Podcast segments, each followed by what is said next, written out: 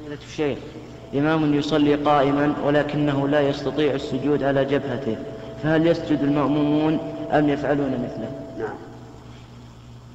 هذا سؤال مهم وهو إن وهو أن النبي صلى الله عليه وعلى آله وسلم قال في الإمام إذا صلى قائما فصلوا قياما وإذا صلى قاعدا فصلوا قعودا. فهل إذا عجز عن السجود عن الإمام هل يجب هل يطلب من المأمومين ألا يسجدوا؟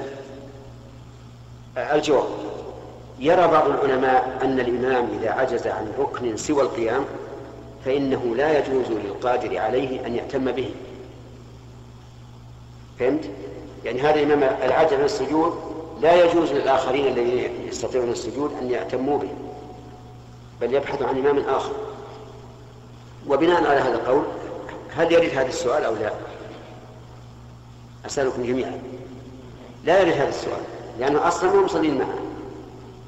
لكن الصحيح أنه يصح أن يأتم المأموم القادر على الركن بالعاجز عنه. ففي هذه الحال نقول إذا سجد الإمام فهو يجب عليه أن يسجد إلى إلى قريب من الأرض بحيث لا يتضرر وعلى المأمومين أن يسجدوا في الأرض. لا يتابعونه فيها فإذا قال قائل ما الفرق بين القيام والسجود؟ قلنا الفرق بينه الرسول عليه الصلاة والسلام.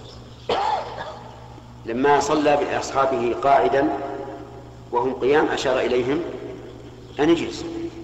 ثم بين لهم الحكمة. قال لا تقوموا كما تقوم الأعاجم على ملوكها. لأنه صار الإمام قاعد والناس كله وراه القيام صاروا كأنهم قائمين عليه. والقيام على الرجل منهي عنه إلا إذا كان فيه مصلحة. فهمت يا ولد؟ إذا إيش نقول؟